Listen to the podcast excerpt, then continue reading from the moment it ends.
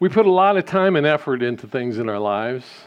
Um, I remember um, as I was going through high school, looking forward to graduation, planning for graduation, buying a gown for graduation, all the grads.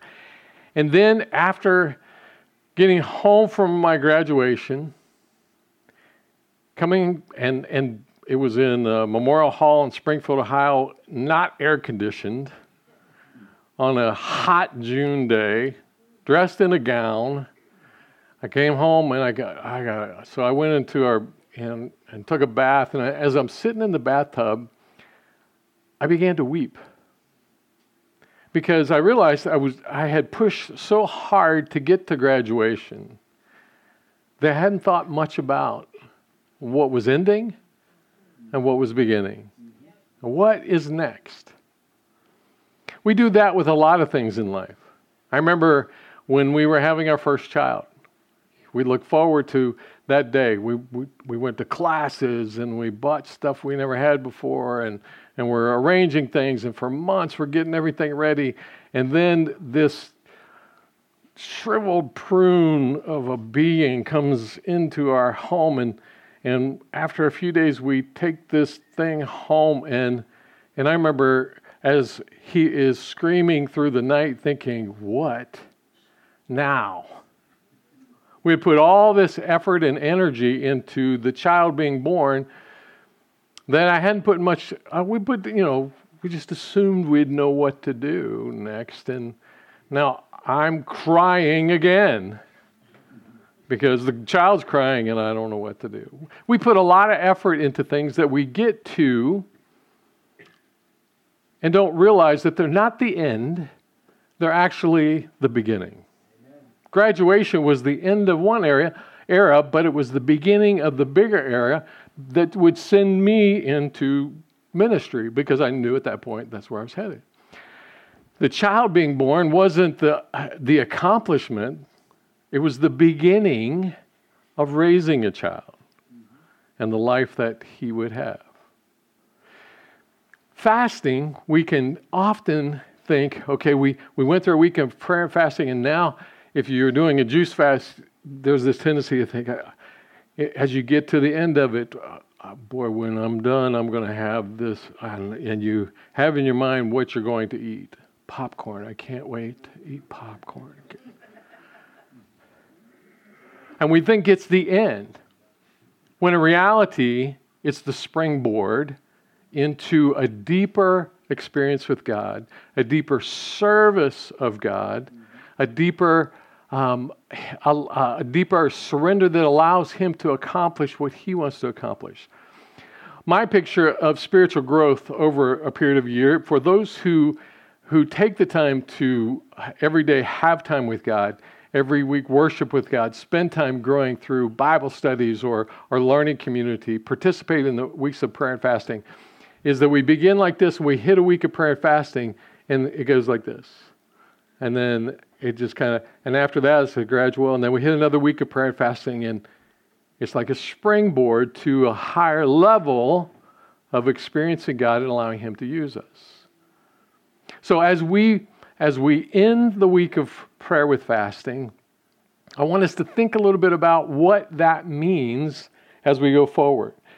Because it's either what will happen is we don't use it, if we don't leverage it to go deeper with God, the devil will come in with lies and schemes to cause us to lose the, ga- the ground that we gain.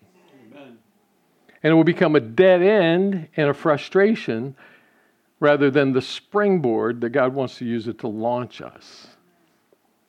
And so let, us talk about it. And, and I kind of have a confession to make because my tendency is to get to the end of something and then move on to something else. Sheila always says, You always got to have another mountain to climb. You always got to have another thing to accomplish. And that's my tendency. And what I've sensed this week is God pulling me back, saying, We need to back, we need to pull back and make sure that we really leverage the week that we've been through. So that the gains that we've made in the unseen and the seen can now be uh, expen- exponentially um, used for God. So let's talk about leveraging these spiritual moments as springboards to lifelong results. Number one, these kinds of spiritual moments that a week of fasting with prayer, prayer with fasting should be should cause us to go um, have greater obedience in alignment with God. Um, it's one thing to knuckle down for a week and say, you know, I'm going to sacrifice and, and I'm not going to eat this and I'm going to avoid this. Um, it's another thing to, in the day by day routine to surrender, listen, obey. Fasting means nothing unless it results in our lives being closer aligned in obedience with God. Amen. Did you hear me? It does there's no advantage to not, well, let me back up. There are some actually physical advantages to fasting. Yeah, um, but in the long term, in the spiritual realm, in the things that mean something, there's no advantage unless it leads us to a deeper faith and a deeper, stronger alignment with Him. Um, I remember when I was a, a kid in church, uh, I would hear these older saints who are now, I realize, were younger than me now would say things like, It's not how high you jump, it's how straight you walk when you land. And I used to think, What, no, what is he talking?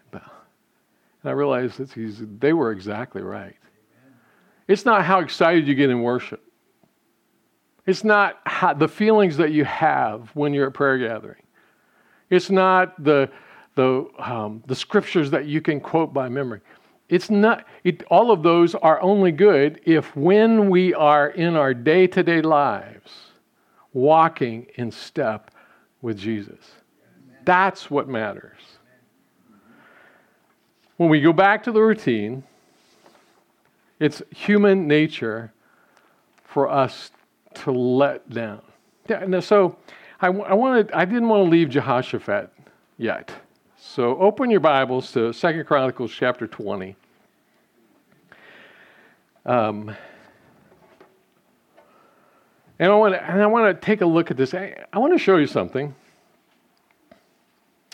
Um, I referred to it early on when we were talking about this, but um, I think it's uh, it it allows us to gain perspective. So in the Old Testament, what we find is when a king was made king uh, by a prophet, the anointing of the Holy Spirit would come upon them. So we see it from the very beginning in the United Kingdom. So I've got some, some graphs up here. First king was Saul. Um, Saul was anointed king. Um, anybody remember who the prophet was? Samuel. Samuel. Samuel came along, and he was anointed by king. It was obvious the Holy Spirit was on him and gave him all that he needed to be the king that God wanted him to be, as long as he obeyed. Problem was, in the beginning, he was good. He obeyed.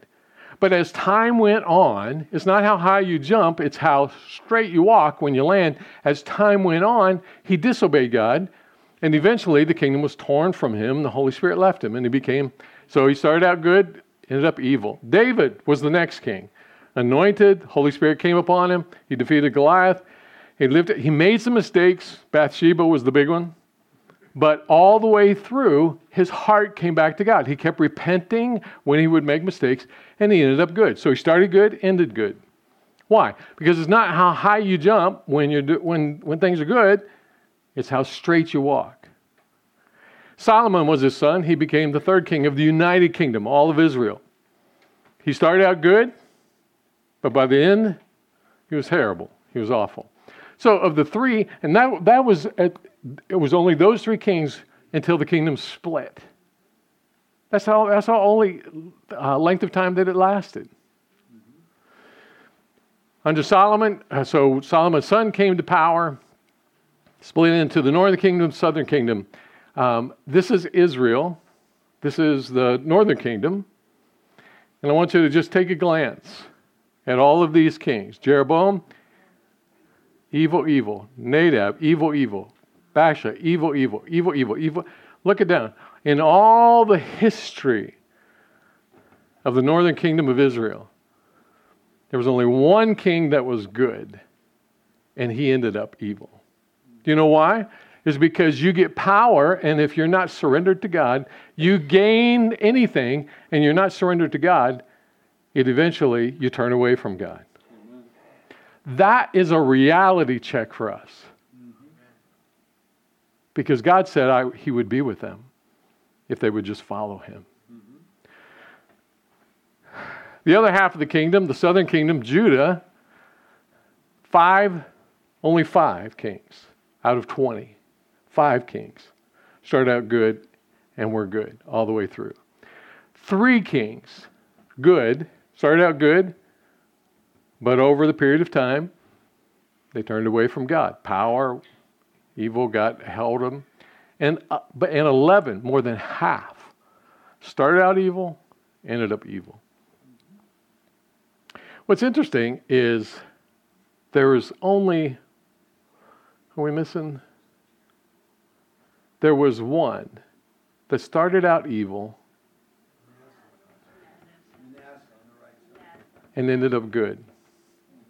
And I got, and, and when I saw that chart, I thought, I don't know that I ever noticed that before.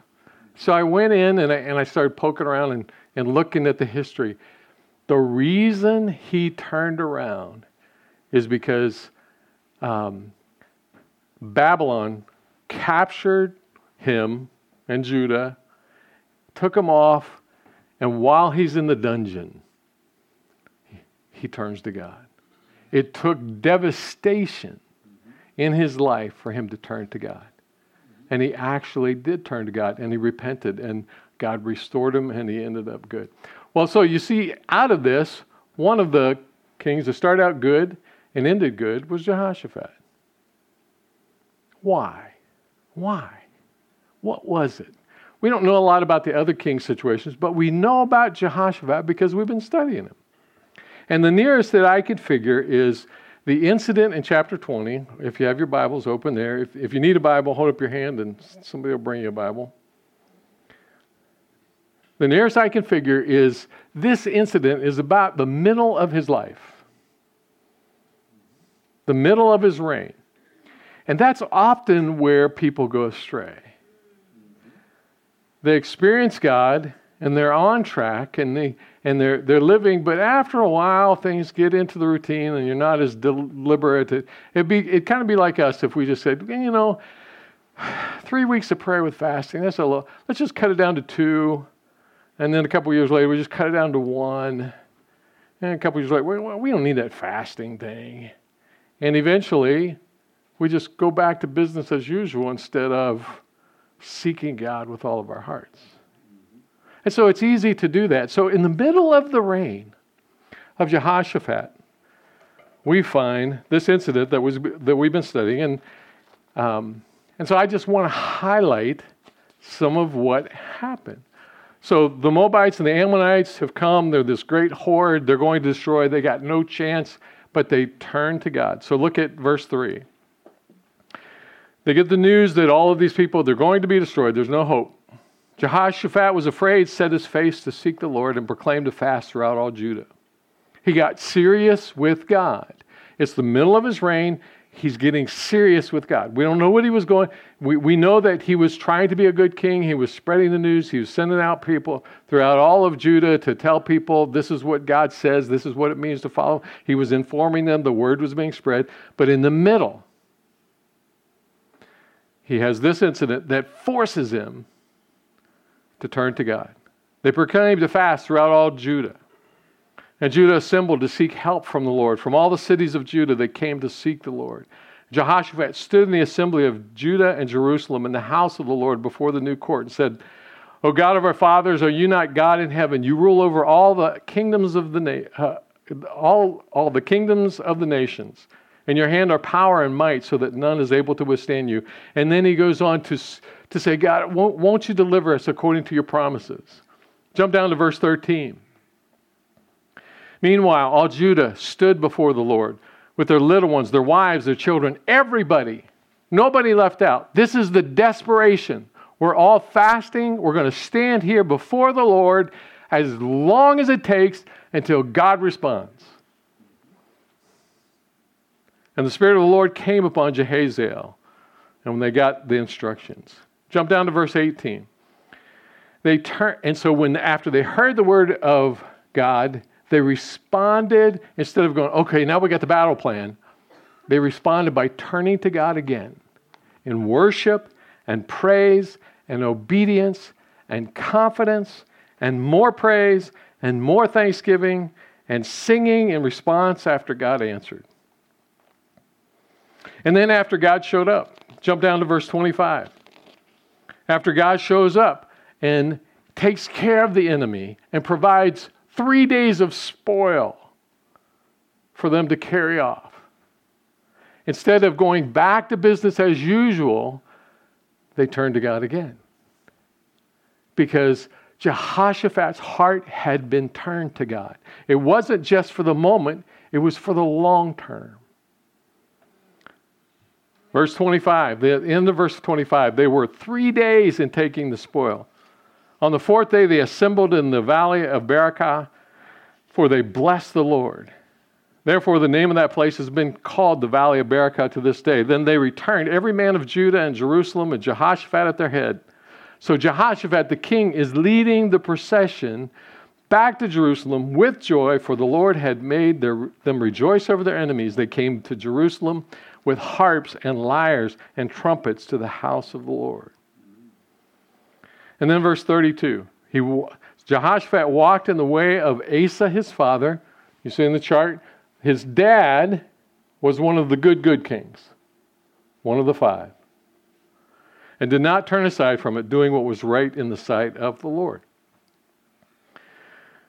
If you read on in that chapter, you see there's this little incident where he did disobey, and God said, No, I'm not going to let you do that.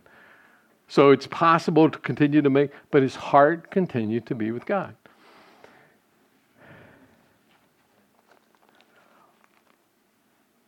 I wonder, had this not happened,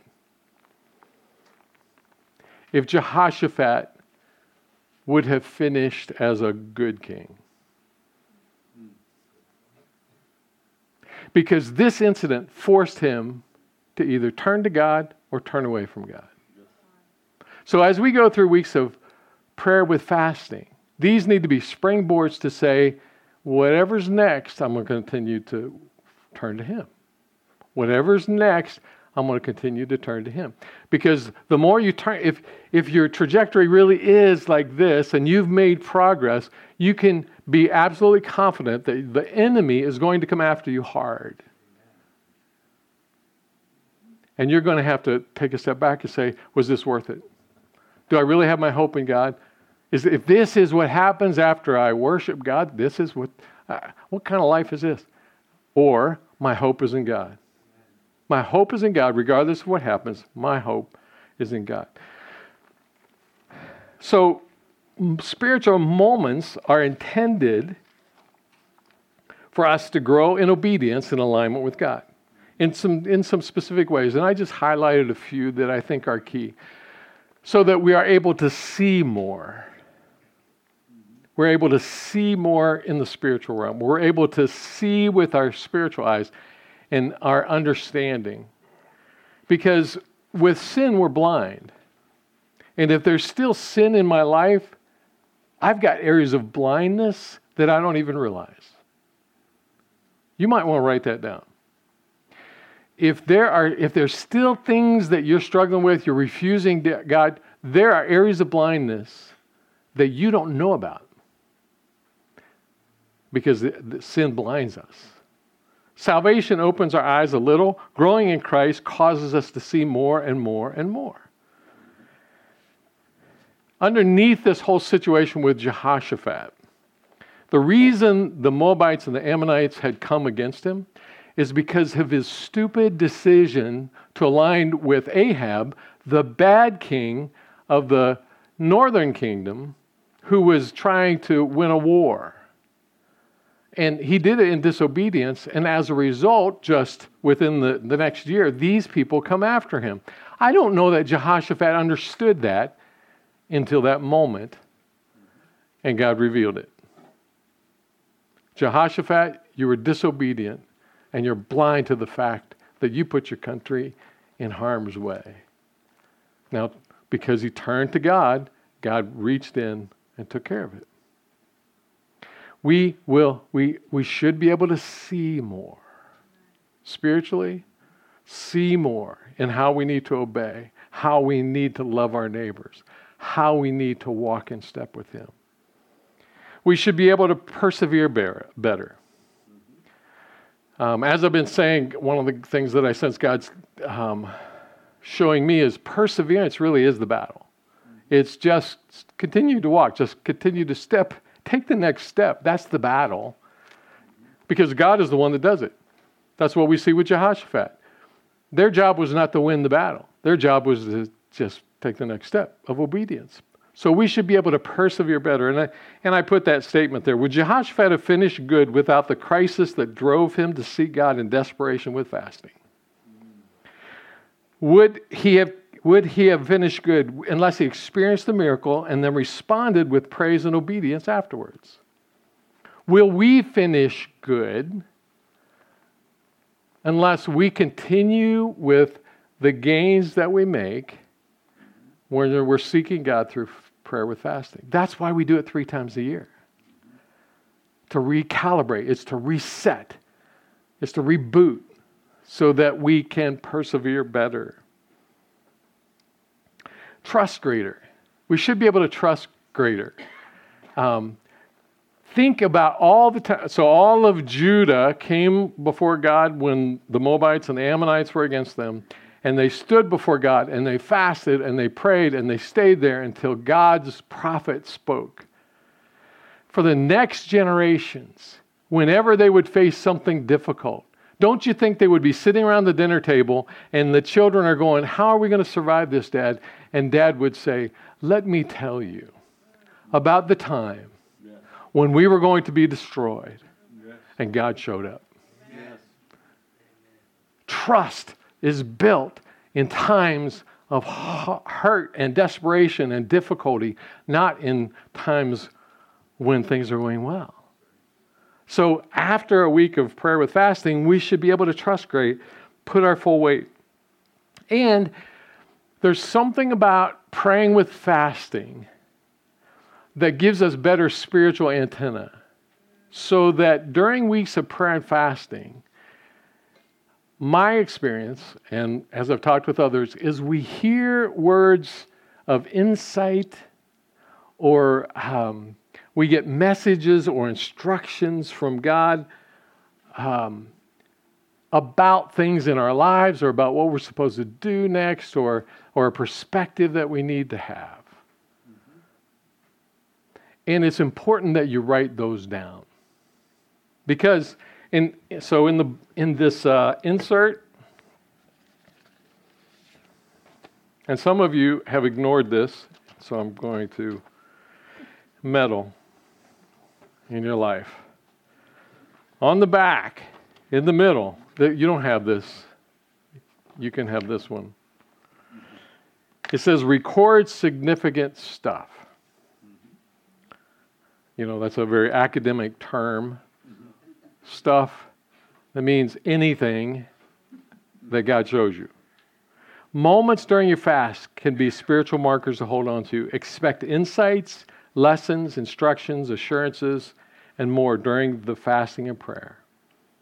Obey whatever God says. So if it's an instruction, do what He tells you to do. They then hold on to what you gain by writing them down and putting them into practice. Satan doesn't care if God gives you insights as long as he can steal them later.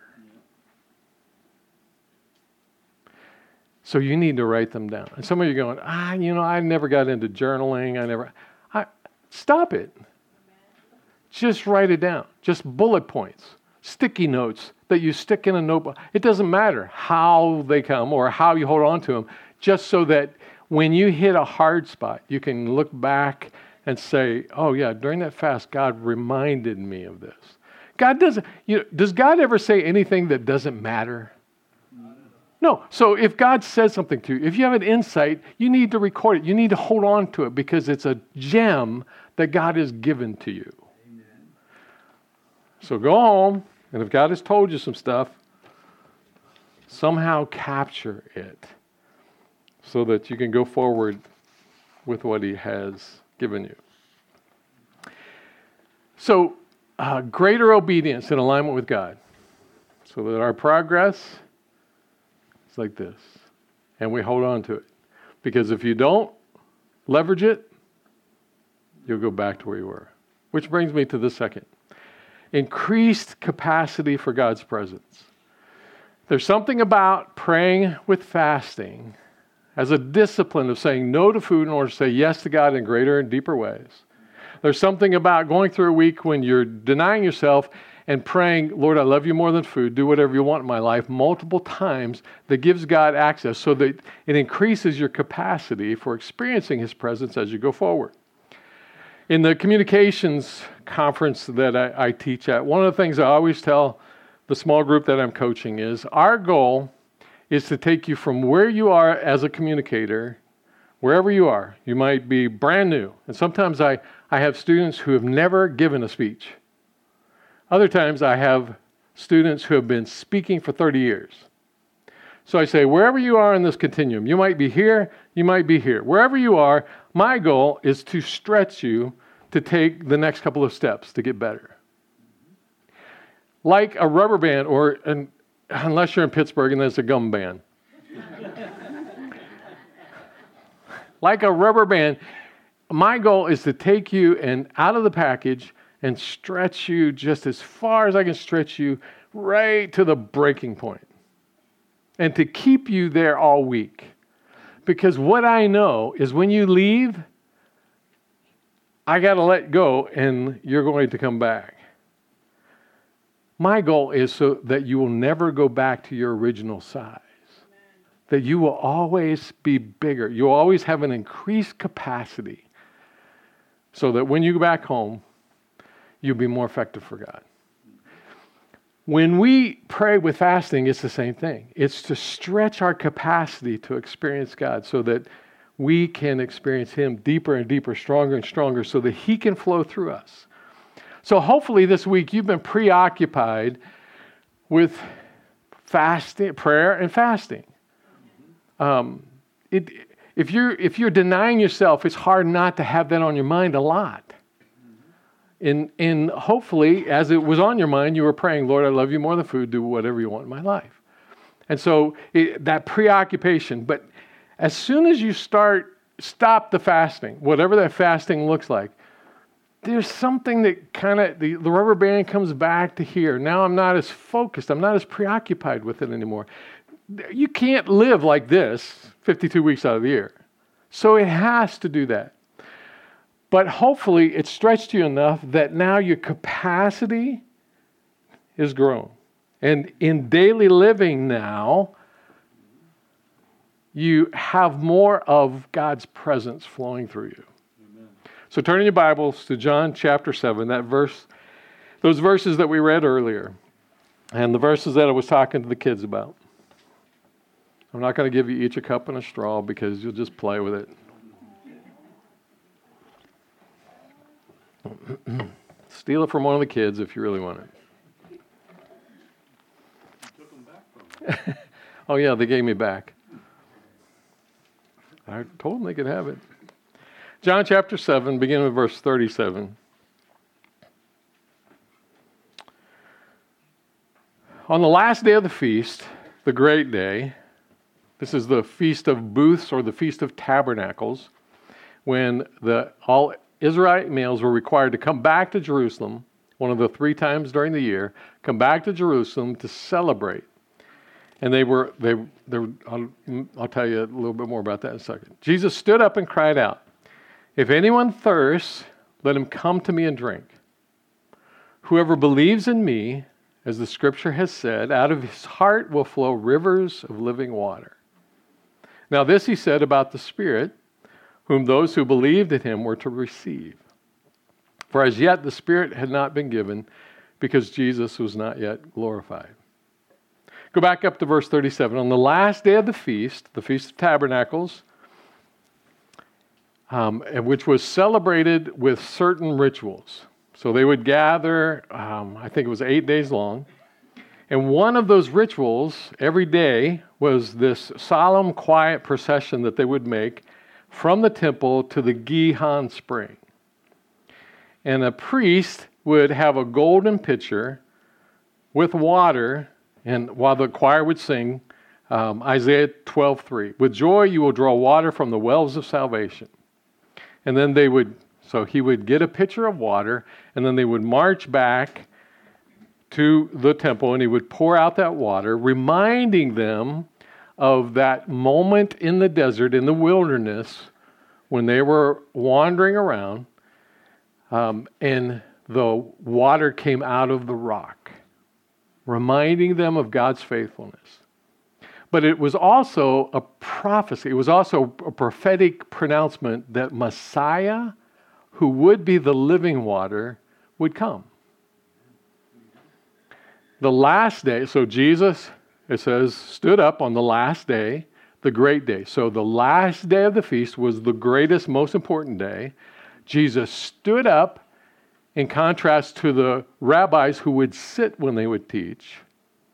And he shouted in contrast to um, the solemn announcements that the rabbis would make as a, as a, as a way to um, indicate that this was a, an important announcement, different than what the rabbis, the priests, were doing. And he said, Come to me and drink as an announcement of salvation. So Jesus took what was happening at that feast and he said, I am that water. Come to me. Whoever believes in me, verse 38, as the scripture has said, out of his heart will flow rivers of living water. Come to me and believe in me. And so, what he's saying is not that you just acknowledge with your head, but that what does Jesus mean when he says, believe in me? Luke 9 23. If anyone would come after me, let him deny himself, take up his cross, follow me. He says, if you'll do that, rivers of living water. Some translations say springs, but there's a big difference between spring and river. A river is something you can't control. A river is wide, a river is powerful. He says, rivers of living water will flow from him he's talking about abundance. He's not talking about just a little bit that you can drink out of that tiny little straw that I gave the kids. He's talking about abundance.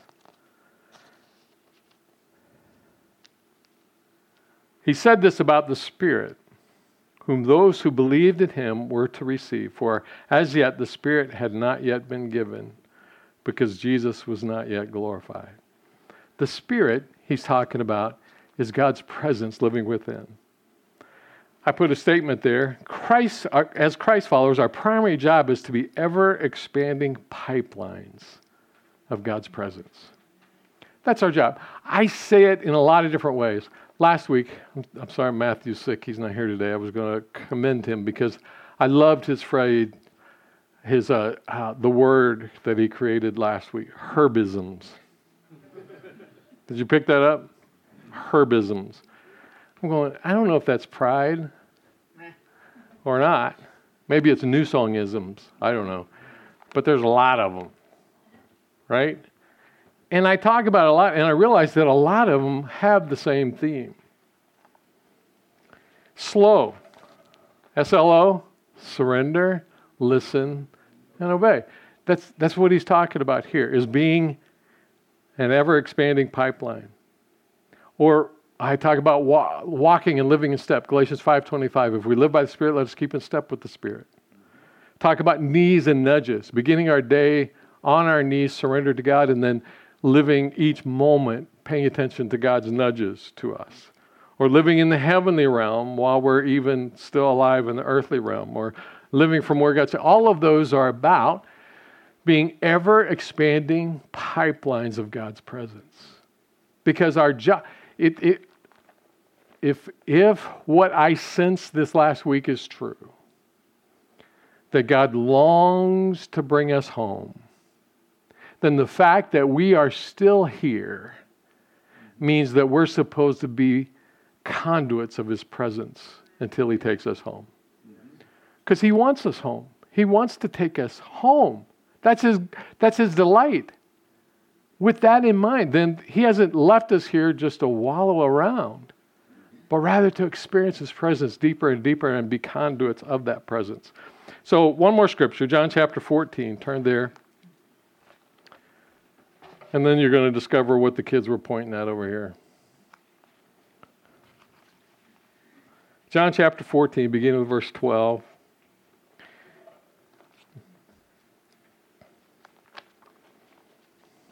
So, in the context of being ever expanding pipelines of God's presence, hear these words Truly, truly, I say to you, whoever believes in me will also do the works that I do, and greater works than these will he do. Jesus says, Greater works than the ones that you're seeing. I'm going to do great. And, and what he's talking, let's be honest, you can't get any more profound than raising the dead. So there's not, not anything we can do that Jesus didn't do in, in that way. So greater, what he's talking about are more in number, not more in prof- being profound. Why? Because he was only around for three years. Most of us have lived past that. And so he said, but but not we. It won't be us. He says it's because I'm going to the Father. Well, what, what does that mean? Because whatever you ask in my name, this I will do, that the Father may be glorified in the Son. So it's not about you experiencing things so that you can buy airplanes. It's about you experiencing God. So God is glorified. God is seen. Conduits of His presence so that He is glorified. If you ask anything in my name, I will do it. If you love me, you will keep my commands. That's how obedience. And I'll ask the Father, He will give you another helper. Here's how the helper, the Holy Spirit, to be with you forever, the Spirit of truth, whom the world cannot receive because it neither sees him nor knows him. You know him, for he dwells with you in Jesus' presence, and he will be in you when the Holy Spirit comes to fill believers that happened at Pentecost, and it happens now when we accept Christ the Savior. I will not leave, and then, then he goes on, he talked about, I'm not going to, I'm going to come back for you. Verse 23, jump down to verse 23. Jesus answered, If anyone loves me, he will keep my word. My Father will love him, and we will come to him and make our home with him. It's the Holy Spirit living within because we're supposed to be conduits of God's presence, ever expanding pipelines of God's presence. So listen to me. If you are living and you are not being an ever expanding pipeline of God's presence, then you're not experiencing the hope and the love and the joy. You're not experiencing the satisfaction God gives because that's what you were created for. So stop messing around with other stuff that doesn't matter. Stop giving into sin.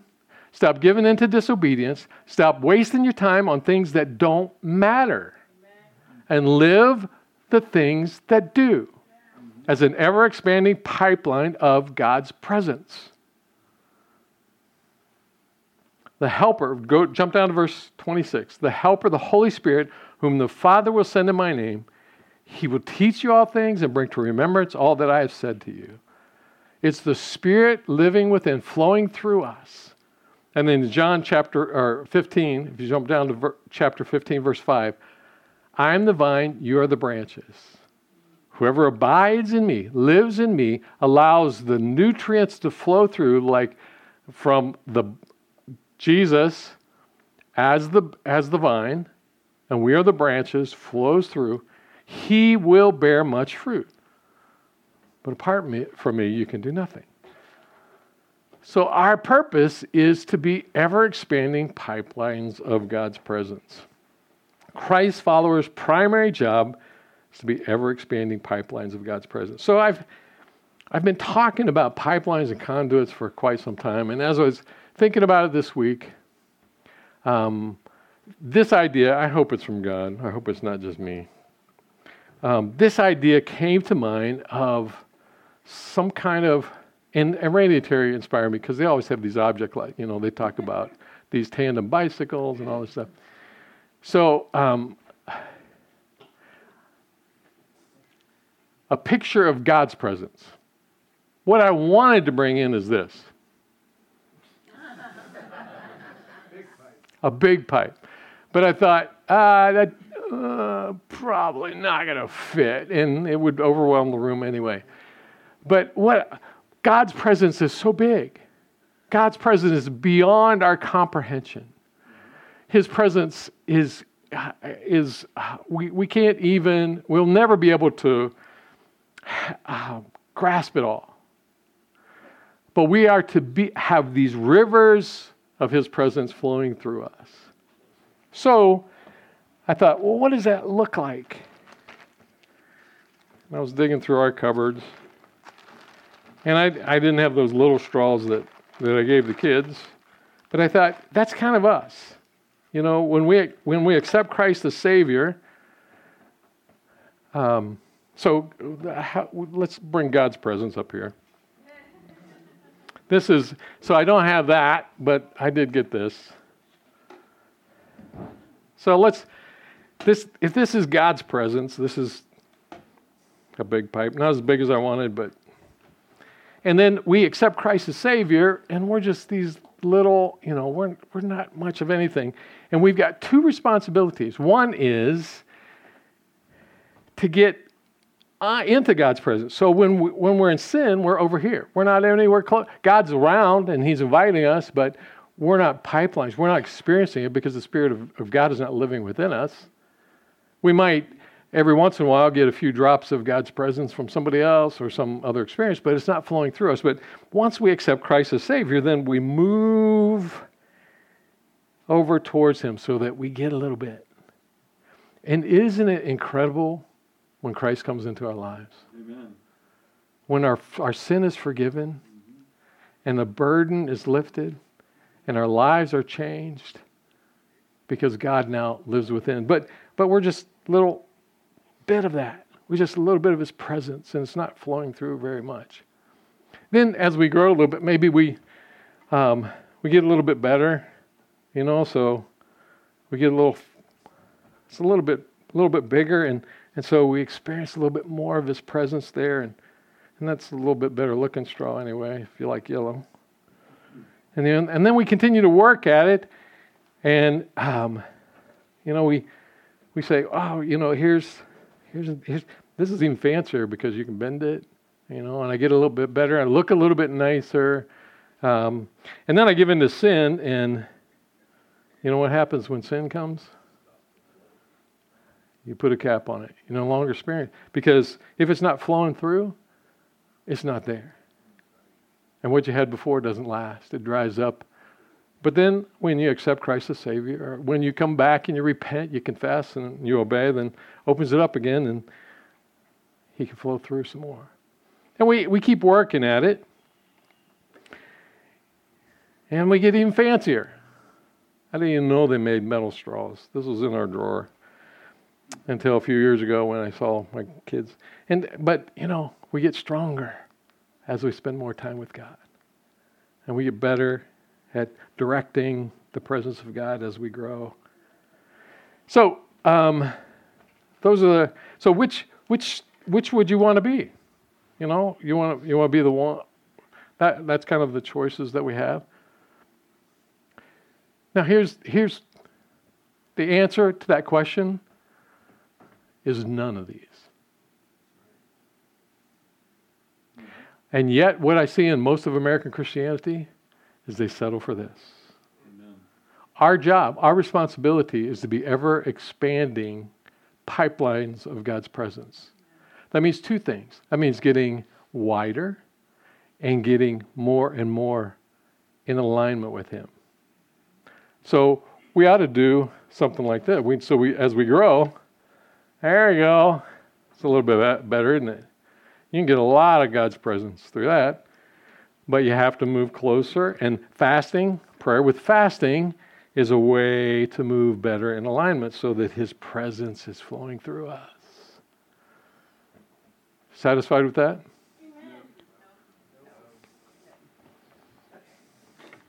No, the more you fast, pray, seek God, surrender, obey, knees and nudges, all those herbisms, the wider you get and the more of God's presence that can flow through.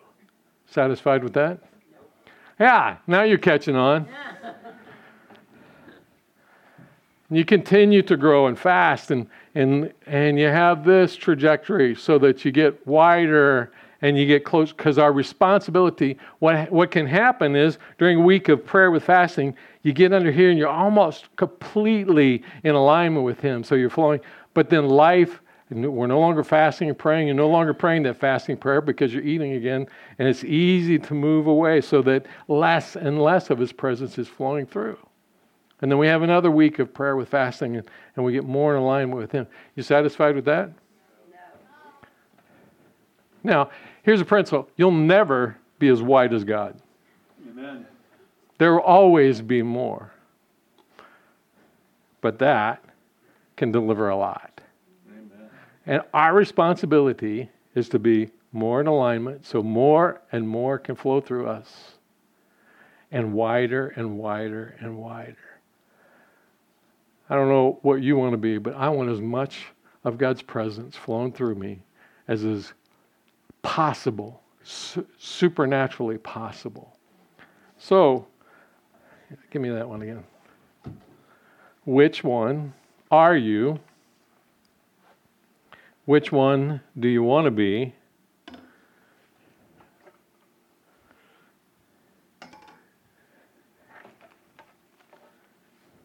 And what are you going to do about it? Let me give you, I, so under what do we do with this, I put some assignments. Bev? Because she loves homework. Here's some assignments. Let me give it to you. If you are serious about becoming this, take this serious. Number one, record the significant stuff. Take the time I don't care whether you do it on a computer, you do it on post it notes, or you do it in a notebook, or I don't care how you do it, do it so that you can capture it. The idea is not to just write it down, but to capture it so God can use it to make to expand and get you in alignment. The experiences, the insights, all of all of those kinds of things. Take some unhurried time. In fact, right now, think in your week, when can I get at least an hour to just spend some unhurried time with God to think and pray about what my experience has been and what God has been telling me. And then guard it. Just set that time aside, do it, record it so that you have it. And then number two is to continue to pray the requests that we have this week. Leading up to every week with, uh, of prayer with fasting, I try to say, God, what is it you want us to pray about? What do you want us to focus on? These were the ones that I had in, in the insert that I asked you to be praying this week. These are the ones that I ask you to continue to pray. God, bring revival and spiritual awakening. Convict us of anything that we need to get rid of. Transform us into the presence of the Holy Spirit, moving us more in alignment and wider as pieces of God's pipe and then use us, that God will direct us in some practical ways. There's a world out there that is dying and headed for hell. There are other people who, who know God and they don't have a church family. Amen. Pray that God would bring us and send us, bring them, send us. Continue to pray for the New Song children and the teens. Um, that God will be their shield, that God will give them a hunger for Him, mm-hmm. that God will um, lead them uh, to give their hearts, give them hearts of obedience and, and to help their family relationships, to bring the lost and the lonely, and then continue to pray for me as, as leader and other leaders in our congregation. We need to leverage the gains. That's just a principle of life, that's a spiritual principle. I don't know about you. I want to be as wide as I can. Can you put that picture back up there, I want to be standing in the middle of God's presence. I want to be that pipeline that just splashes on everybody. Because that's what life is really all about. Amen. Would you bow your heads? Lord, I pray that you would be with us this week, that you would push us, prod us, do whatever it takes to get us to capture the things that you have um, helped us gain, to make us mold us individually and as a church family into the people of God that you can use. Um, God, whatever it takes to make us pipelines of your presence that, that will deliver your presence to every person that we meet, then, that will transform our thoughts, the things that we love, the places that we go, God, that you would get us serious with you. Make us pipelines of your presence. I pray for each one, God, that you would help them to see the devil's schemes and resist them. That, that you would help us to see your leading and follow with passion.